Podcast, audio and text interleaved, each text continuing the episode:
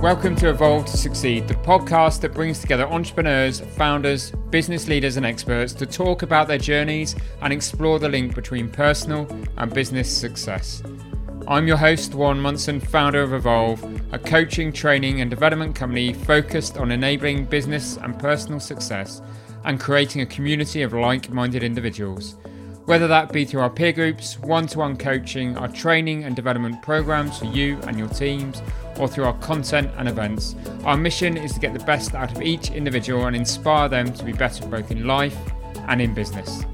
If you want to learn more about Evolve, including our beautiful co working space in Ashley Cross in Poole, then please go to evolvemembers.com where you'll find great content, insights, details of all of our services, and also information on our forthcoming events. For now, though, let's get on with the show.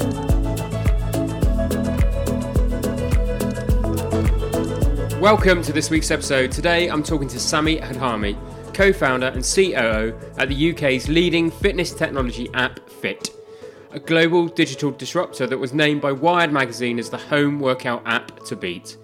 From the inception, Sammi and Fiit's mission was to make exercise a habit for everybody.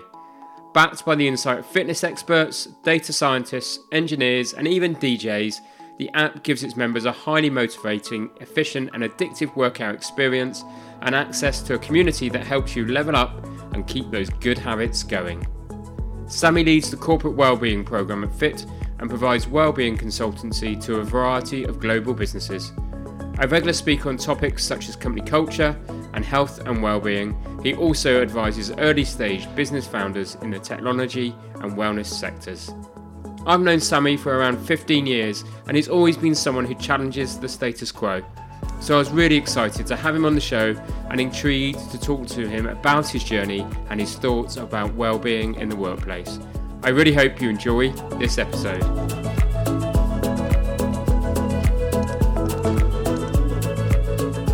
Welcome, Sammi, to the Evolve to Succeed podcast. Hey, Warren. Yeah, I'm really excited to be here. It's good to connect with you again after such a long time. It has. I, was thinking the other day, you know, this is the first kind of conversation we've had. Probably the last one we had was probably pre pre COVID, but obviously known you for about ten years. So good uh, for our listeners to get to understand a bit more about your own personal story journey. That fit, but also we'll cover off during the course of this conversation the passion that you have for physical well-being uh, in the workplace. But I suppose we should start with where you are now in life and in business, as it were. Um, you are co-founder and COO at Fiit. Tell us more about Fiit and how you came to co-found the business, Sammi. Sure. So Fiit is the it's the UK's number one rated fitness solution. You can find us everywhere from Sky TV. You know, we're Vodafone's fitness partner and Samsung's fitness partner and Vitality. So hopefully, many people have heard of us.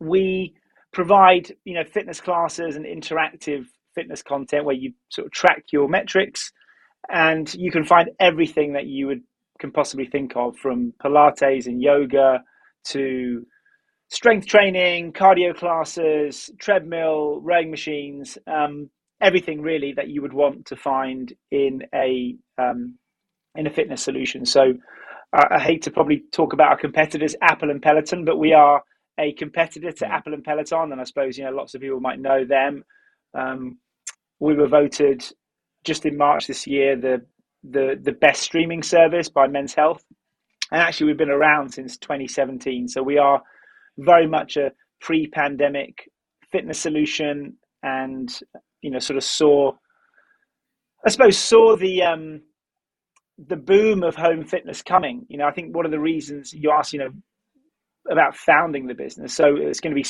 six years next month. It'll be our sixth birthday really soon, which is which is exciting.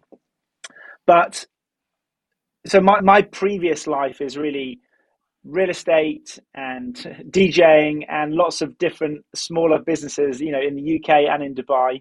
And in 2016, I left my business in Dubai and met up with my friend from university, Ian, who just exited his uh, technology company. And we were both training in the gym during the day when everyone else was at work, trying to work out what the next thing that we wanted to do was. We, you know, we were we were seeing we were going to fitness classes in London, so boutique fitness. You know, if people know what that is, whether you know things like Barry's and One Rebel and Soul Cycle, which everyone probably would know.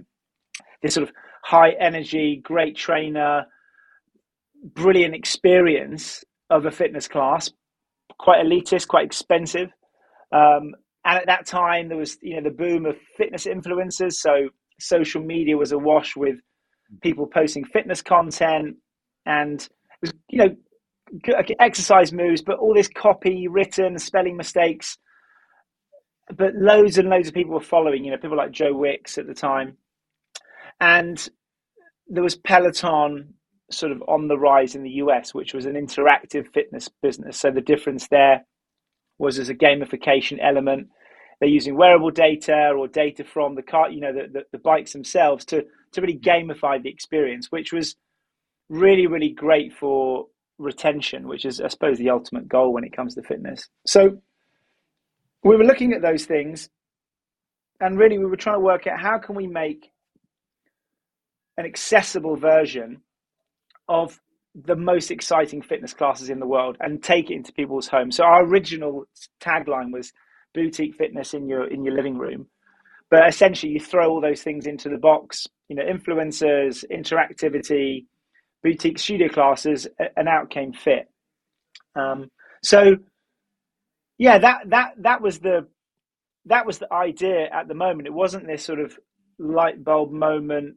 It was a combination of thinking through different ideas. You know, our passion was fitness, but we really we're really passionate about trying to get people moving. You know, our mission as a business is to make fitness a habit for everybody. The word habit and everybody is really important. Um, it's something for everyone over time. But the habit piece is really the it's the name of the game. You know, fitness is hard. I think 95% of New Year's resolutions are health related. And we all know the classic by March, you know, 70% of people have given up. So we were trying to, you know, create something that motivated you, brought you the best trainers, the best fitness programming, the best music, the best lights, the the, the best gamification and try and do everything in our power to keep you on that that fitness journey. So yeah, that's really the heart of everything that we do. It's really interesting, isn't it? And, it? and it is a great platform, you know, for the listeners that haven't experienced it, go experience it. It's brilliant. I've been using it for a number of years and I particularly love, you know, for me, the thing that I don't do enough of is stretching and Pilates and those classes that you've got that are, you know, so well recorded, so well delivered, you know, really great trainers really made a difference and got me interested in in that kind of side of fitness, which is great. But I suppose there's a couple of things there, isn't it? I'm quite interested to kind of explore that. You know, as a startup, two of you that you know were looking for your next thing. You know, your competitors. You know, you've already said it. Said it are really Apple or Peloton, and they always were, weren't they, in 2017? So, did it feel like a bold move to have a startup that you knew had to compete with them, or was it a belief in the in what you're going to do? Was it the ability to raise funding? You know, what gave you that kind of edge that think we could compete with these businesses? Yeah, it's a really good question. Well, so interestingly, Apple wasn't in the fitness game in 2017. They launched, I think it was it was 2019, 2020. But they they were, I think they were probably thinking about it then. But there was lots of, I suppose we were trying to compete with, yeah, Peloton, you know, Freeletics, lots of US companies at the time, you know, well capitalized businesses. I so there's three there was three of us actually. there's Dan, there's three co-founders in the business. That was Ian's business partner in his previous company. And I suppose I think we were all we've all been on that entrepreneurial journey where we wanted to solve problems. We uh, I mean, look, you always know failure is possible, but it isn't really in your mind at that point in time. We were thinking, look, we've got the energy and the drive to try and build something. We can see the problem, and there was, you know, I consult actually for some, for some early stage startups, and there was a guy that I I work with now who I met right at the beginning, and I pitched the idea to him. He said to me, look, you know, ninety five percent of of founders, you know, they haven't necessarily quite got the conviction. But he said, when you spoke to me, you were so sure about what you were going to deliver that, and he was saying, like, how can I deliver my idea with that that sort of conviction? And I don't know what it is really, whether it's a misguided belief. Um, mm-hmm. I think you have to think you're going to succeed, you know, with that idea, and you have to just you know execute really well. But we spoke to a lot of people early on, got some momentum behind it, and got feedback. I think from lots of people in the industry. I think at the time, one of the things that surprised a lot of people was that we've we've got all of the fitness community, this sort of leading trainers and influencers at the time, all together at one point. You know, my role actually at the beginning was was you know, recruiting the trainers and building all the production, sort of all the things that you see at the moment.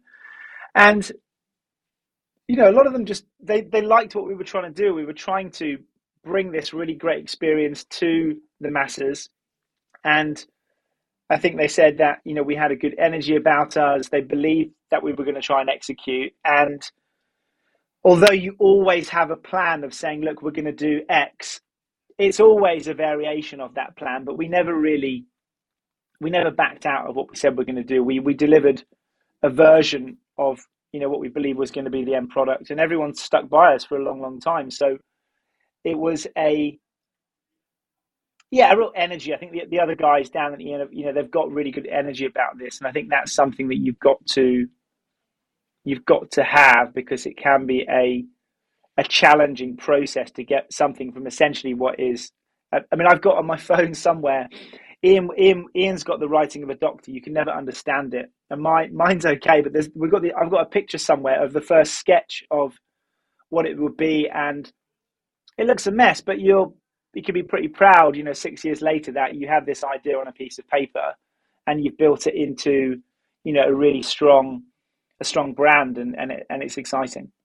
It's interesting, yeah, and reson- a lot of what you say resonates there with me, and in particular, you know, when we talk about, you know, we help businesses start, scale, and exit, and and that startup piece is when we talk to people is making sure they've got the focus, the passion, and the belief in what they're doing, mm. because as you say, without it, when you hit that first brick wall, you're just going to flounder, aren't you? And as we all know, and perhaps we'll come on to talk about that in, in, in your case in a moment, is that you know you do pivot, you do change direction from time to time, you do mm. need to make adjustments, and you can only do that once if you've got that passion and that belief and that focus in what you do. And and the other piece around it, I suppose, would be to just talk about you know six years on, um, gone through that kind of COVID period I suppose we have to mention it. One day we won't.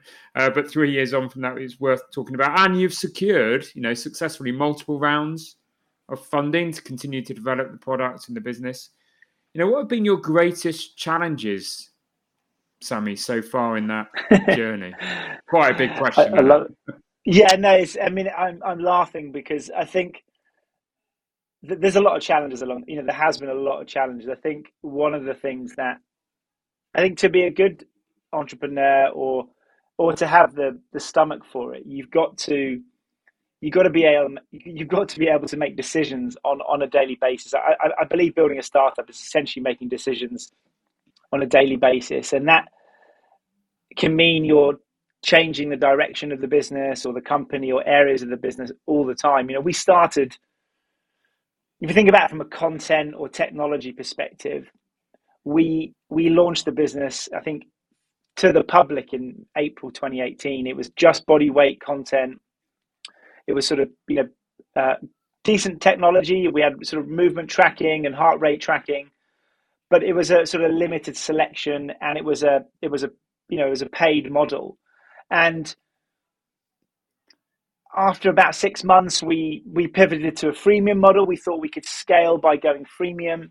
Mm. And, you know, it had its benefits, but we had this hardware piece, the, the heart rate monitor, that was costing us a lot of money. And it was really draining this, the, the, the, the, the cash flow. It was, it was sort of an impact. So then we pivoted to, to free trial and we started adding different layers of content. We, we, we started looking to the future. We, you know, we were always wanting to be a hybrid business way before hybrid was really a mm. thing. So we looked at gym partnerships in 2019 to try and be where everyone is doing fitness. So not just at home, it was in the gym as well. And we tried to ride the wave of different different um, parts of the market. So you know, functional fitness and that CrossFit community. We we added in connected you know equipment with the assault bike and the treadmills, and we're really trying to look at trying to find our space in the fitness ecosystem because actually when you when you when you really get into it people want lots and lots of different types of, of, of content and, and and they want things on their own terms so there's been a real there's been a real shift during that six years i mean you have to talk about covid right because before before covid we were we were we were sort of driving the market in the uk there were there were competitors but no one really thought about a digital strategy. You know, so no. most apps, what we call fitness app 1.0, they were they were just this sort of someone in a room, some basic functionality, and the, the, the retention rates on those apps are really really low. We we were driving really good retention with this sort of interactivity piece, um, but no, there wasn't that many competitors. And then COVID hit, and then all of a sudden, overnight, everyone's like, okay, we need to do this. You know, I, I remember like a week in, I think it was the it might have been Mark Wahlberg from F45, you know, the on the phone to one of our business partners asking about white labeling the products, and all the gyms were, were calling us. And you have to make these decisions of we had all these big businesses coming to us and saying that we want to use your technology. And we had to take a call at that moment in time and said do we want to do that or do we not? Do we want to start white labeling? And and we didn't. We wanted to to to, to go alone and keep that mean, brand. That's a yeah. that's a big leap of confidence and faith in yourselves, isn't it? That's really backing yourselves because that's the easy point, maybe to start to cash in and and make some short term revenue to the detriment of the long term strategy. So, I mean, there must have been some debate around that and those discussions, and or was there just that yeah. inner confidence, Sammi? it's not about confidence it's actually about decision making i think you have to weigh everything up you know we we operated on like an what we call a strategic decision group model where we you know we had a strategic decision group of senior decision makers and we had to sweat a lot of these decisions you know you'd have the finance teams involved you'd have um, the the marketing teams, you'd have, you know, CEO and, and, and C suite essentially. You have to sweat the decision. You have to weigh up the pros and cons. And to look, to be honest, we didn't always we've definitely not made the right decision every single time but we had to we had to have the confidence that we're going to go down a particular path you know we we we spent a lot of time looking to explore the US you know I, I went out and recruited some of the best US trainers we started to try and you know build partnerships with US companies to grow in the US because to grow in the US you need millions and millions and millions of dollars which we didn't have but if you can get the right US partners, you can scale through their marketing dollars. So we, you know, we explored the US and um, we developed some really deep partnerships, and some of those things played out really well, and some of them didn't play out that well as well. And it's, but it's this constant. It's not. It's not a, a confidence. It's trying to weigh up what's the best path for the business whilst knowing that you're a startup, managing your cash flow, and then also looking at the market you know the market makes a lot of the decisions for you. And you know right now although everyone knows what at home fitness is and hybrid fitness and functional fitness you know the, the economic climate has meant that the average number of subscriptions that people have i think it's fallen from around four and a half to around two 2.1 subscriptions per per person. So people's overall wallet and spend is is lower and you've got to do different things. You almost got to do more things to keep that customer. So i think the you know where we are now is we're trying to we're in the middle of that ecosystem. So we are driving we're looking at driving you know people in the gym. We're looking at being in the center of the ecosystem with hardware partners you know rowing machine companies treadmill companies and at home. But I think one of the pieces that has always been part of the strategy is our partnerships, and because um, essentially, you know, partnerships with big companies like Vodafone or Samsung or Sky, where we're using their marketing spend to help drive our subscriptions, and I think that's probably when been one of the really one of the best plays that we've had was because we had a great brand and we had great content and good technology, I think those are the three things that we are we can say that we have, we've been able to do really good deals with some of the biggest brands in the world, and that's that's really helped us when the sort of the B two C spend has significantly reduced.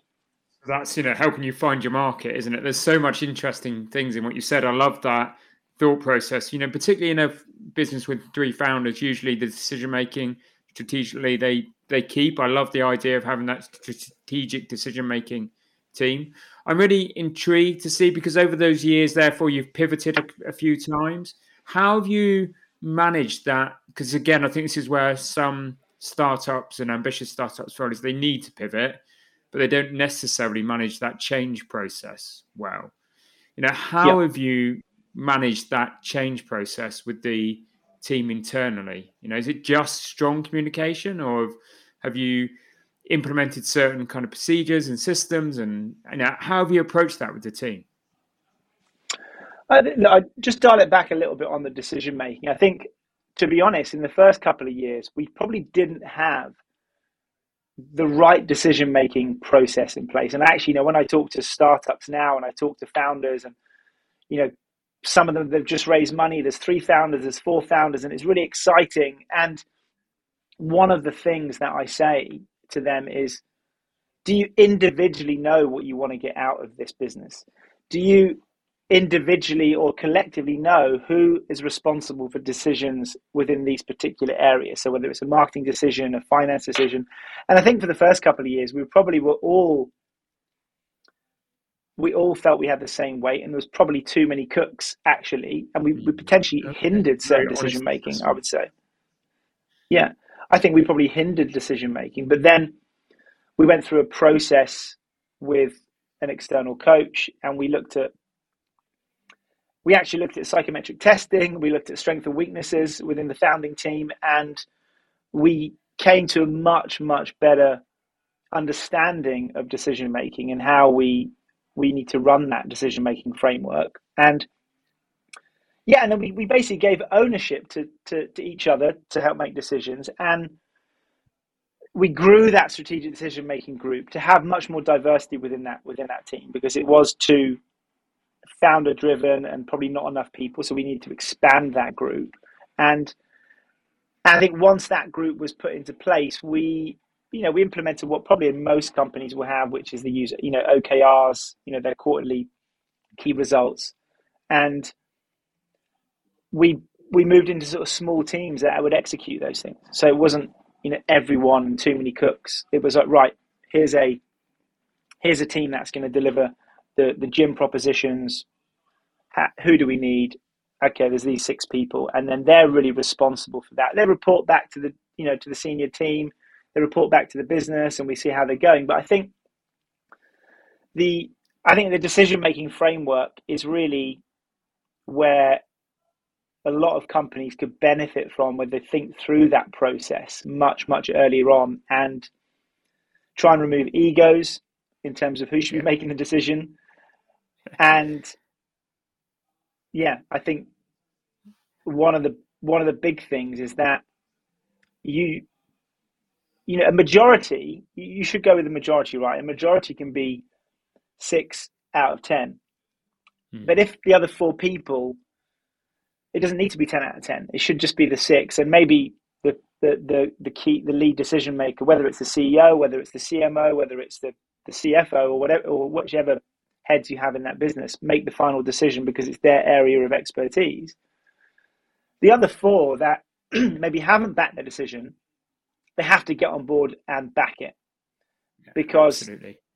that's that's what slows things down. That's what create problems. Is that if you if you make a decision and you have a majority and you have someone who's leading the decision making, the overall decision, the people that maybe it didn't quite go their way, they need to go, okay, we've made that decision and we're going to back it. We're not going to slow it down because I think that that can happen very very often.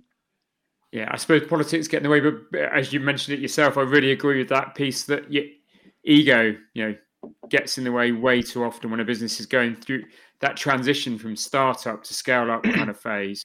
And what I've really enjoyed about this conversation so far, Sammi, is that thought process that actually, as you enter that scale up phase, proper decision making and decision making process. and having that efficient and everybody bought into it and, and knowing how you make decisions will make a big difference. And I suppose one final question before we sort of come on and talk about physical well-being in the workplace and some other subjects. Yeah. I'm really interested, and perhaps you know from your experience at Fiit, but also as you've alluded to, helping other kind of startups, is you have succeeded in fundraising, which again is another brick wall that a lot of ambitious startups kind of falter at. Now, what would your advice be to anybody listening to this podcast that is looking to secure funding? You know, what what are the tips that you would give them, Sammi? I think you you need clarity of vision, you need clarity of your proposition, and you need to ask for help because you know I've worked recently with some very technical teams who are incredible at building the technology, but their articulation, for example, maybe of the problem, the persona that they're trying to acquire, or even the presentation, you know, the branding and the presentation of what they're putting forward doesn't match their technical skills. And I think, you know, you really have to articulate your, you know, your competitive advantage, the size of the market, and you know, more so than ever, I think the, the more traction that you can prove, the better. You know, whether that is customer conversations, whether that is, you know, you can touch and feel the product. You know, when we, when even if I think back to raising money with Fiit and the fundraising environment back then was probably, probably more favorable. But even then, our seed round, I reckon we had 50 meetings. And I say it's like a partner. You only need to find one, but it might take a long time to find that person. So, you know, we had, we were lucky enough to, we had a bit of, you know, we invested some of our own money to build the product. We went to an agency and built that product. But so we had investors actually testing the product. We, we filmed a class in a cafe with one trainer and the background was, you know, the, the white roll boards. I think I should know the name of those, but I've forgotten. And you know, uh, hundred percent it crashed during the class that we broadcast, but yeah. the investors used that used the product.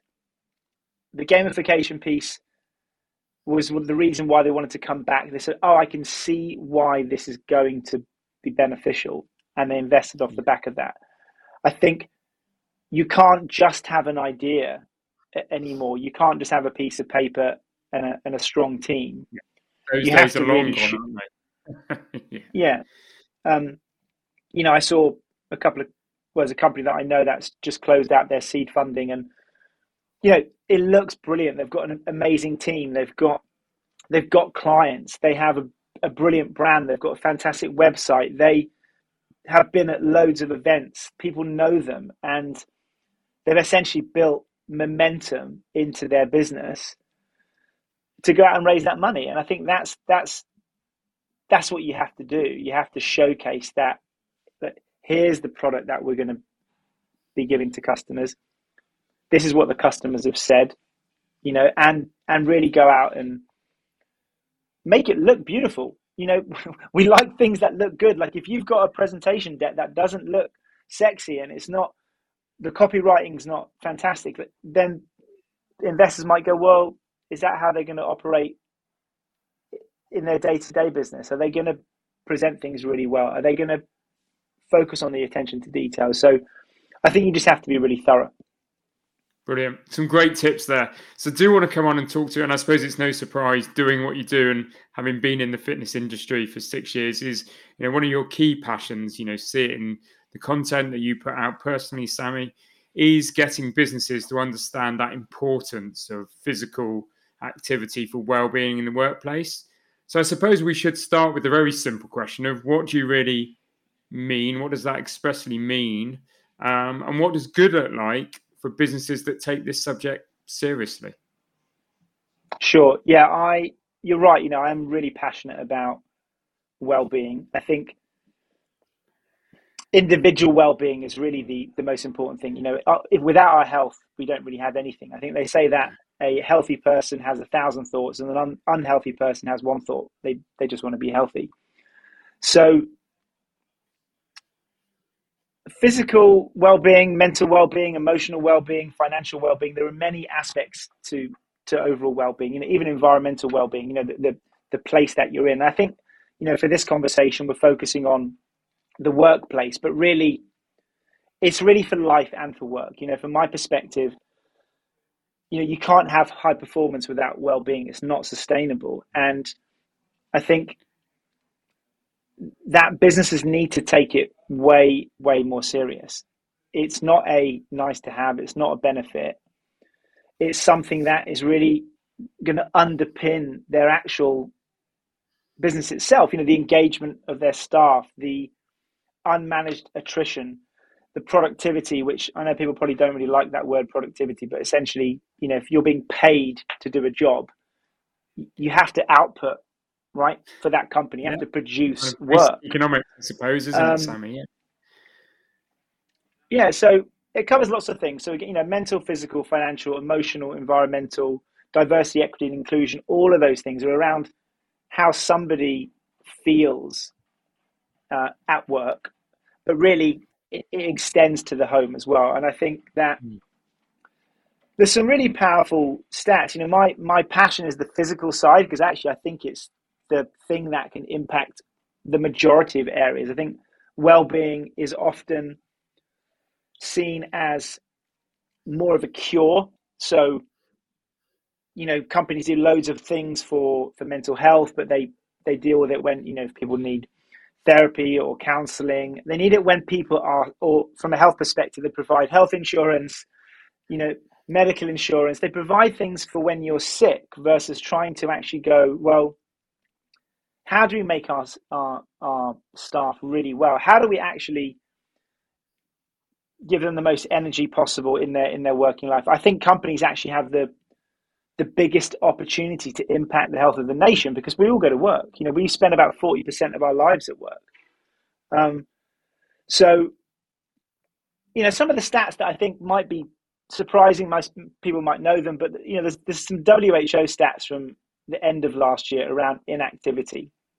And they, they say that between 2020 and 2030, there's going to be 500 million non-communicable, non-communicable diseases, which are, you know, diseases that are not transmitted. They are, they're preventable. Okay.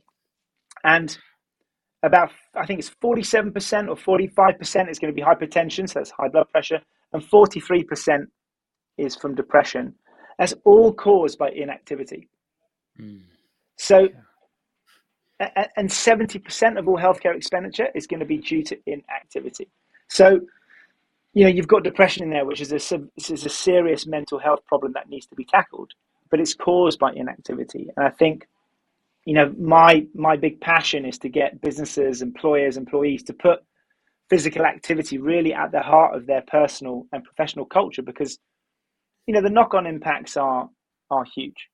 And how? So yeah, I mean, you're very much talking across the board in terms of all subjects well-being to be proactive rather than reactive. And I think you're right. Yep. I think those that do it well are proactive, and you know the reactive state is just kind of a sanitary thing now, and most businesses offer it, don't they? But you know, it's it's quite it's probably easier for an organization, isn't it, to think about how do they look after the mental well-being of their teams on a proactive kind of basis. I mean, how do they go about doing it from a physical activity basis, Sammi? I think first and foremost that companies need to recognize the impact that well-being can have on their teams. You know, instead of us sort of focusing on physical and mental, and I think you know I speak to lots of CEOs, lots lots of HR directors, and on the HR side, most of them are saying that actually leadership is saying, you know, the the budget's not there. You know, the market's challenging environment, and it, it's a you know we've got low engagement, and people aren't well, and they're sick, and it's like, well, if you invest in their well-being, it's going to have this sort of knock-on effect, and I think that's one of the biggest challenges at the moment is recognizing the importance of their employees' well-being, and if they look after them, those knock-on effects are going to come back. You know, they're going to have higher engagement, you're going to have less sick days, they're going to be more profitable. There's going to be less unmanaged attrition. There's so many, you know, you're going to have better mood. You know, physical activity boosts your mood, right? You have better relationships yeah. with your colleagues. So I think it's around this this idea around how do they go about it. There's a, there's a few things. They need to facilitate a working model. So it needs to be embedded into their culture to say that that you can exercise, you can move during your working day. it doesn't need to be after work or at the weekends. They need to provide time, to provide flexibility, they need to provide resources. And I think number one, they need to lead by example because it really, it really, it comes from the top. You know, Fiit supports lots and lots of companies' corporate well-being. So we, we have, you know, it's called Fiit for Work. We provide a digital solution, but we also provide a lot of engagement surrounding that.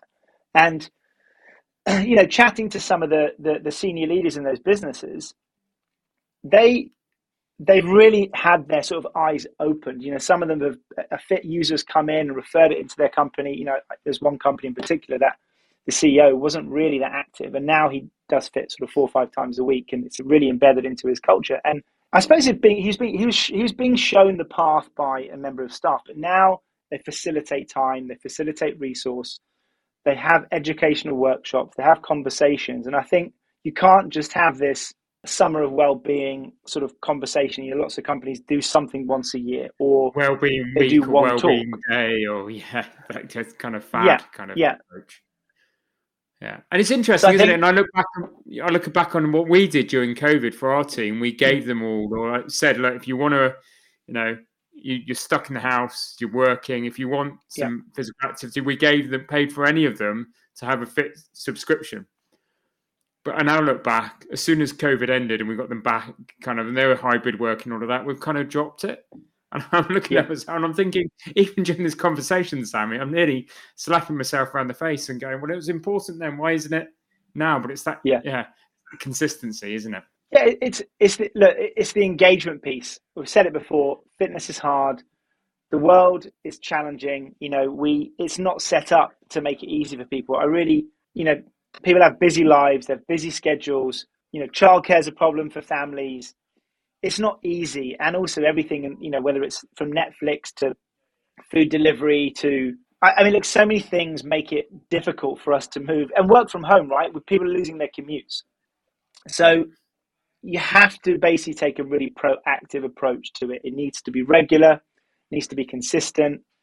People will absolutely give up, they will churn, but you have to reinvigorate them. You know, we get lots of reactivations on Fiit where you have people who are customers, they work out for a period of time, they go dormant, and then they start again. And it's this motivation piece. And that's why, when it comes to well-being strategy, you need to do something regular. So, you know, every quarter, whether it's a company challenge, every quarter a, a, a workshop, or even once a month. You know, you can have a speaker for once a month for mm. lunch and learn, right? For not that much money for big organizations. So, but you know, it's good. You know, some organizations now have well-being teams, and they are taking it seriously. But I think you know, all I can say to you know any employer or business leader is that you have to build it into your business strategy because you will keep people for longer.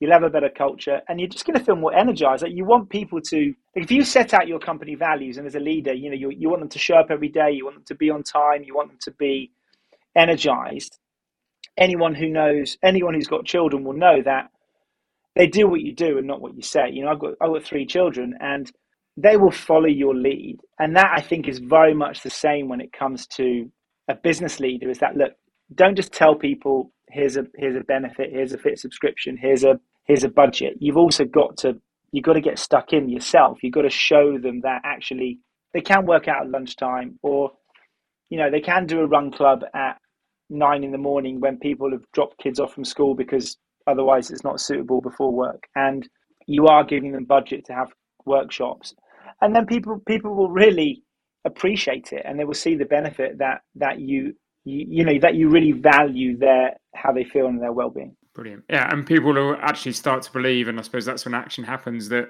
you're not it's not a fad and you're not just playing lip service to it you believe in it and and you follow yeah. through on it and you again, you come back to that word I suppose I used just now in terms of being consistent. So that's great. And we should probably just reflect on your own journey. I mean, from what have you learned about your own personal well-being, Sammi? You know, six years of Fiit and obviously a successful property career yeah. before that. But you know, the six years of Fiit have clearly been quite an emotional journey. I, would expect, and and quite a roller coaster in itself. But you know, what have you learned about your own personal well-being, and you know, what sort of things are in your own personal regime that others could perhaps take some hints and tips from? Sure, I think you know, it, yeah, the last six years have definitely been challenging. You know, I, I've got, you know, I've got three children. So I've got, I've been through a divorce. I've got three children. I'm running a startup. There's, you know, daily decisions, pivots. We had the pandemic, lots and lots of things. You know, my whole life has really been constant changes. You know, trying new things, successes and failures in different countries, and I would say more than ever, you know, in the last six years, the one thing that has enabled me to be consistent, to show up, to have the energy to, you know, do the day to day is being physically active, is improving the amount I sleep. I didn't used to sleep as much. You know, my my, my wife has definitely, you know, she said, look, you need to live, you need to live for a long time, so you need to sleep more, you need to eat well, and these they sound like basic things, but one of the most powerful things that anyone can do is sleep. You know, anyone with young children will know they have to go through that period where you don't really sleep, and you know how much of an impact that has on your mood. So then, if you think you're doing, you're not sleeping well enough, you're coming into the office, you're not going to be that balanced in meetings. You're not going to make the best decisions. I think I, am I'm, I'm pretty poor at remembering quotes and haven't written these things down, but I read this. I think it was Arianna Huffington talks about Bill Clinton that he says that every bad decision I made was when I was too tired. You know, he talks about not sleeping enough. So I think for me, physical activity is absolutely at the heart of everything that I do. You know, I try and move almost every day. Both me and my wife, you know, we do Pilates in the morning. You know, we're training for the London Marathon, which is great. But having something in the diary, having a goal, it doesn't have to be a marathon. I, I don't do a lot of marathons, but having something in the diary, having something booked, you know, even if it's a challenge, for example, on Fiit or an exercise challenge that lasts a month, having something you can do with someone else is important and finding times you know walking for example. I'm such an advocate of walk and talk. I think it was a, again it was a huge i'm doing um, some well-being tips for uh, a non-profit tomorrow and actually i'm just going to talk about walking because it was such a big thing in the pandemic. But people forget you know they're sat working from home and i track my steps often over a whole week. And you know i try and get 15000 plus a day and get up. And sometimes i look at my watch at two o'clock and i've done 2000 steps. Mm. So you have to, you know, 10 minute walk is a thousand, 20 minute walk is 2000. Shifting to walk and talk and, you know, having phone call meetings is such a, that's a really integral part of my week. Um, yeah, look, I'm talking at pace. Yeah, no, some brilliant and things, but you know, I think you've teed up nicely because we're looking to get a sleep expert on the podcast to talk about the power of sleep, Sammi. So yeah, definitely advocate that, and you know, just that the power of accountability as well, I think, is is true, isn't it? When you're trying to improve your own well-being, fitness, whatever element it may be, you know, telling somebody what you're doing and being making sure you're being held to account. And the idea of challenges are great, and yeah, the walk and talk. Yeah. So some great tips and ideas and thoughts there, Sammi. I really appreciate that. So I suppose as we start to wrap up the conversation, would kind of like to ask the question: What next for Sammi? What next for Fiit? What's coming on the horizon? What excites you about you know the time period ahead? Sure. Yeah, I think look, what's next for for Fiit is that we are continuing to to to drive to be in the middle of that ecosystem. So working with lots of new lots of new brands. We've got some you know some great partners in the corporate side who are pushing you know heavily into the corporate well-being space. You know, working with big brands. You know, we actually you know I look after the Accenture UK. You know, they're huge workforce in the UK lots of big partnerships and really just at the heart of that hybrid ecosystem. So you can train at home, you can train at the gym, you, you can train, you know, on the go. So continuing to build great content, great technology, and to really create the best partnerships that we can. You know, on a personal perspective, it's continuing to work more and more in the well-being sector. So, you know, I I support startups, you know, early stage startups, really those focused on anything that's going to improve human health. That's the sort of the, the, the area of passion. And then, you know, well-being workshops and and talks for for for, for big companies. Really, just trying to ha- you know get that message home because education is really really sort of a key a key element. So yeah, definitely some new things coming in the pipeline in, in that area. Brilliant. Thank you, Sammi. And always wrap up with this question is, you know, what's your definition of personal success, Sammi? So, yeah, I need to think of the cuff here, right? I would say, I think it's two things living to your own values and having control of your time. I think those two, yeah, those two things are really, really, I think, important. You know, I've met a lot of successful people. Actually, you know, even this weekend, I was at a, a, a wellness retreat and some very successful people there who they hadn't really had a break for 25 years. They hadn't taken their kids to school. You know, for me, I take the kids to school, I pick them up, I can take them to clubs. And I think having that control of your time is important. You know, the, the success here isn't really related to the actual business. It's really personally how, how you want to live your life. So I think, you know, living to your values and having control of your time for me is whatever you do, I think is that's my definition of success. Brilliant. I love it, Sammi. Really, really love that. And if people want to know more about Fiit, they want to know more about you, where can they go?